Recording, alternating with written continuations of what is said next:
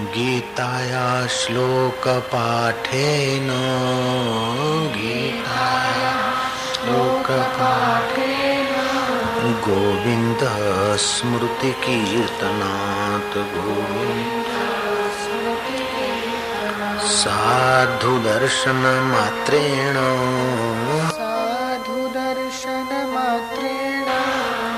तीर्थकोटिफलं लभेत् तीर्थकोटि।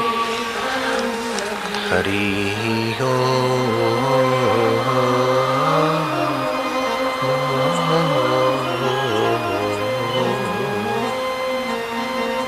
यत्र योगेश्वरः कृष्णो यत्र योगेश्वर। यत्र पार्थ धनुर्धर। तत्र श्रीविजयोर्भूति। तत्र श्रीर्विजयोर्भूति ध्रुवा नीतिर्मतिर्मम ध्रुवा नीतिर्मतिर्मम जहाँ योगेश्वर भगवान कृष्ण है प्राणी मात्र के आधार।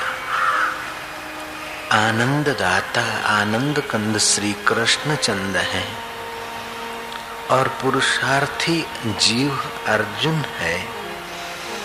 जीव का पुरुषार्थ और ईश्वर का स्वीकार्य।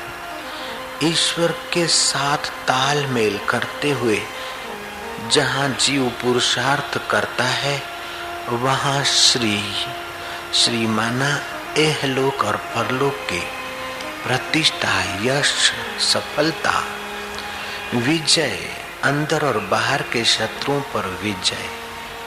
भूतिर, विभूति, विशेष आह्लाद, विशेष आनंद। श्री विजय भूतिर, ध्रुवा नीतिर मतिर ममा, जहाँ ईश्वर को स्वीकार ईश्वर के अस्तित्व को, ईश्वर की करुणा, कृपा को, ईश्वर के साथ हाँ में हाँ करके चलने को जीव राज़ी होता है तो उसे अपार श्री विभूति, विजय और अंत में मुक्ति भी मिल जाती है। ऐसी मेरी मति है, संजय ने कहा।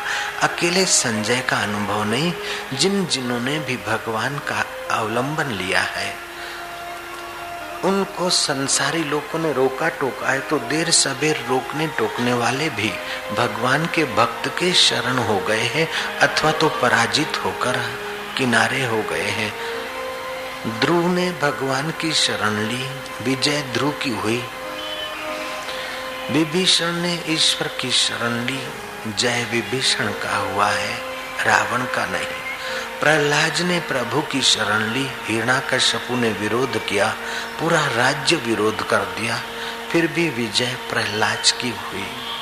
मीराबाई ने भगवान की शरण ली, विक्रम राणा ने राज्य सत्ता का और अपना उपयोग करके मीरा से विजय करना चाहा, लेकिन अंत में विक्रम राणा ने मीरा के चरणों में अपना सिर टेका।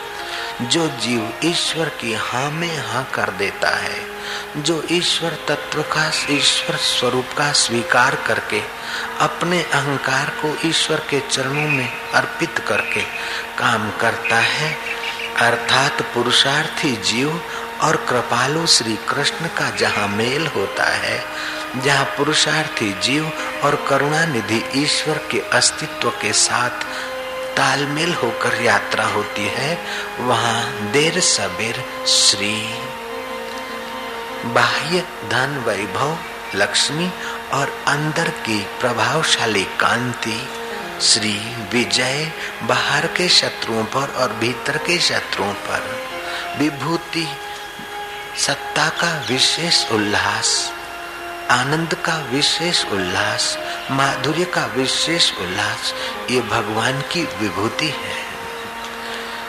जैसे जल और जल में से अंगूर का रस बनना ये भगवान की विभूति है। घास और घास में से दूध बन जाना ये भगवान का वैभव है।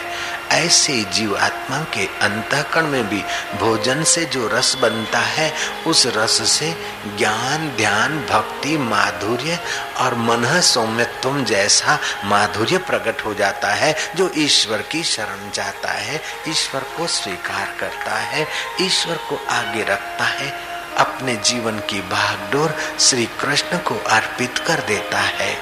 कृष्ण मान लो तभी भी वही है, और रब मान लो तभी भी वही है, शिव मान लो तभी भी वही है, और गुरु मान लो तभी भी वही है। गुरु का आत्मा, कृष्ण का आत्मा, शिव का आत्मा तत्व रूप से एक ही है। ईश्वरो गुरुरात्मे ती मूर्ति भेदे विभागिनो व्योमवत व्याप्तम देवाय तस्मय से गुरुवे नमः। ईश्वर और गुरु मूर्ति भेद से दो, बाकी तो गुरु के हृदय में भी वह करुणा सिंधु ईश्वर ही संकल्प करके, स्पूर्णा करके हम लोगों के पाप, ताप निवृत्त कराता है। वक्ता और श्रोता, दोनों का अंतर्यामी वो परमात्मा ही है और सब अपनी लीला करवा रहा है। कीड़ी में तू छोटो लागे, हाथी में तू मोटा क्यों? बण मावत ने माथे बैठो हाकण वालो तू को तू ऐसो खेल रचो मेरे दाता जहाँ देखूं वहां तू को तू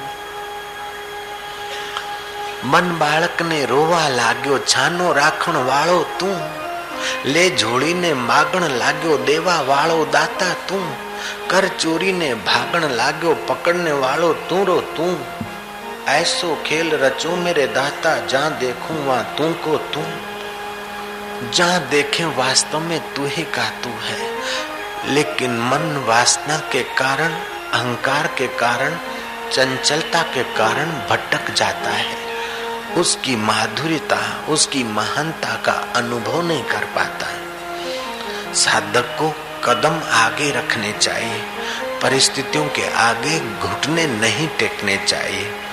जैसे बॉर्डर पर फौजी पीछे की चिंता छोड़कर देश को सामने रखता है।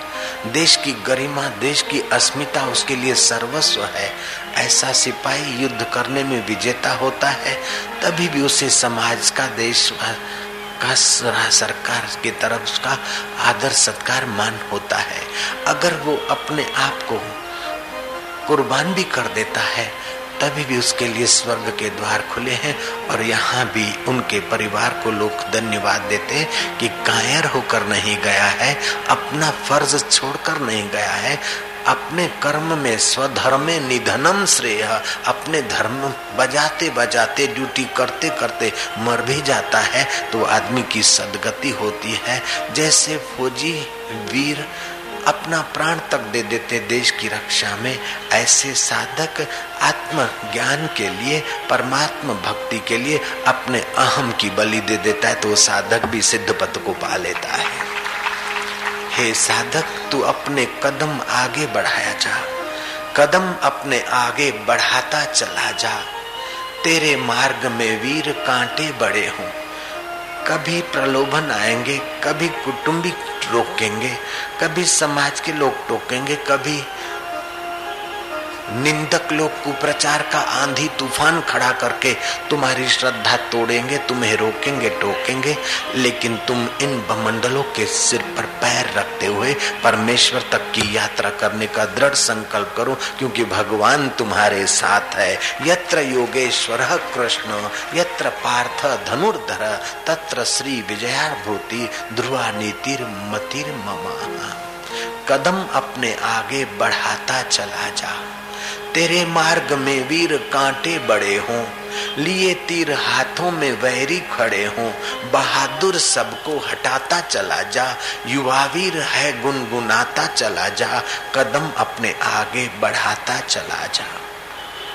तू है आर्यवंशी ऋषि कुल का बालक, प्रतापी यशस्वी सदादीन पालक। तू है आर्यवंशी ऋषि कुल का बालक, प्रतापी यशस्वी सदादीन पालक। तू संदेश सुख का सुनाता चला जा, कदम अपने आगे बढ़ाता चला जा। तेरे मार्ग में वीर कांटे बड़े हों, लिए तीर हाथों में विघ्न खड़े हों। युवा वीर है, भारत का वीर है, प्रभु का लाडका है। अपनी हिम्मत मत हारना। उपनिषदों में अगर बम धड़ाके की नाई कोई वचन है तो वही है कि निर्भय।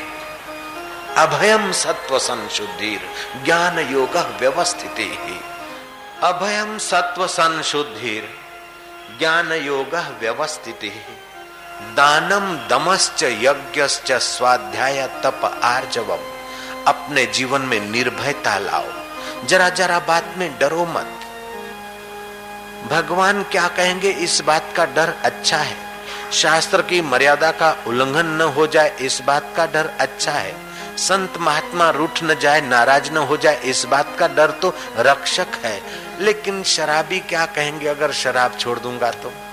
कर्जा करके भी दहेज नहीं दूँगा तो लोग क्या कहेंगे? अपने पेट को नोच नीचो के बाहर से ठाट माट नहीं रखूँगा तो लोग क्या कहेंगे? अगर भक्ति करूँगा तो लोग क्या कहेंगे? इस प्रकार का जरा जरा बात का डर रखकर अगर तुम संसार में रहोगे तो तुम्हारी भक्ति कच्ची रहेगी। तुम अपने को ईश्वर के साथ जोड़कर चलो। अपने को सत्य स्वरूप के साथ तालमेल करते हुए चलो। कदम अपने आगे बढ़ाता चला जा। तेरे मार्ग में वीर कांटे बड़े हों। लिए तीर हाथों में वैरी खड़े हों, बहादुर सबको हटाता चला जा, कदम अपने आगे बढ़ाता चला जा। तू है आर्यवंशी ऋषि कुल का बालक, प्रतापी यशस्वी सदा दीन पालक। तू संदेश सुख का सुनाता चला जा, कदम अपने आगे बढ़ाता चला जा। भले आज तूफ़ान उठ करके आए भले आज तूफ़ान उठ करके आए, बला पर चली आ रही हो बलाए। युवा वीर है, धन धनाता चला जा, कदम अपने आगे बढ़ाता चला जा। अगर तू अपना कदम आगे बढ़ाता जाएगा तो ईश्वर तेरे साथ है। God helps those who help themselves भगवान उससे मदद करता है, जो अपने आप को मदद करता है। यत्र योगेश्वर कृष्ण, जो ईश्वर के साथ तालमेल करके चलता है, उसके पास श्री विजय विभूति आना ही आना है। भले चार दिन आंधी तूफ़ान हो जाए, भले बलाएँ आती रहे, लेकिन देर सबेर उस जीव की विजय होती है। इसमें तनिक भी संदेह नहीं। श्री कृष्ण छह दिन के हुए। आठम को तो अवतरित हुए और चौदस को पुतना आई राक्षस। बड़ी सुंदरी बड़ घराने की महिला बनकर स्तनपान कर रही। जहर देने को आई। श्री कृष्ण ने हथियार नहीं उठाया। इनकार भी नहीं किया। आँख मिचो नहीं की कि जो मुक्ति मुझे यशोदा को देनी है, दूसरा मैं क्या दूँगा इसको? मैं तो आया था मक्खन मिश्री खाने, लेकिन आरंभ में ही जहर। चलो जहर लाने वाले और भेजने वाले सबका कैसे कैसे मंगल हो। विद्वान ने बहुत व्याख्या और टीका लिखी। श्री कृष्ण ने छह दिन की उम्र में उस राक्षसी को चूस चूस कर स्वधाम भेज दिया। बताओ, ऐसा भगवान पूजने योग्य है कि नहीं? प्यार करने योग्य है कि नहीं? और उसका ज्ञान पाकर जीवन में माधुर्य और मुक्ति पाने की इच्छा होगी कि नहीं होगी? श्री कृष्ण इतना बमंडलों के बीच जीते थे। राज्य विरोधी पूरा पूरा राज्य, शिशुपाल आदि सब विरोध था। फिर भी कृष्ण कभी रोए नहीं, मुस्कुराते हुए आए और मुस्कुराते हुए सब किया और मुस्कुराते हुए गए।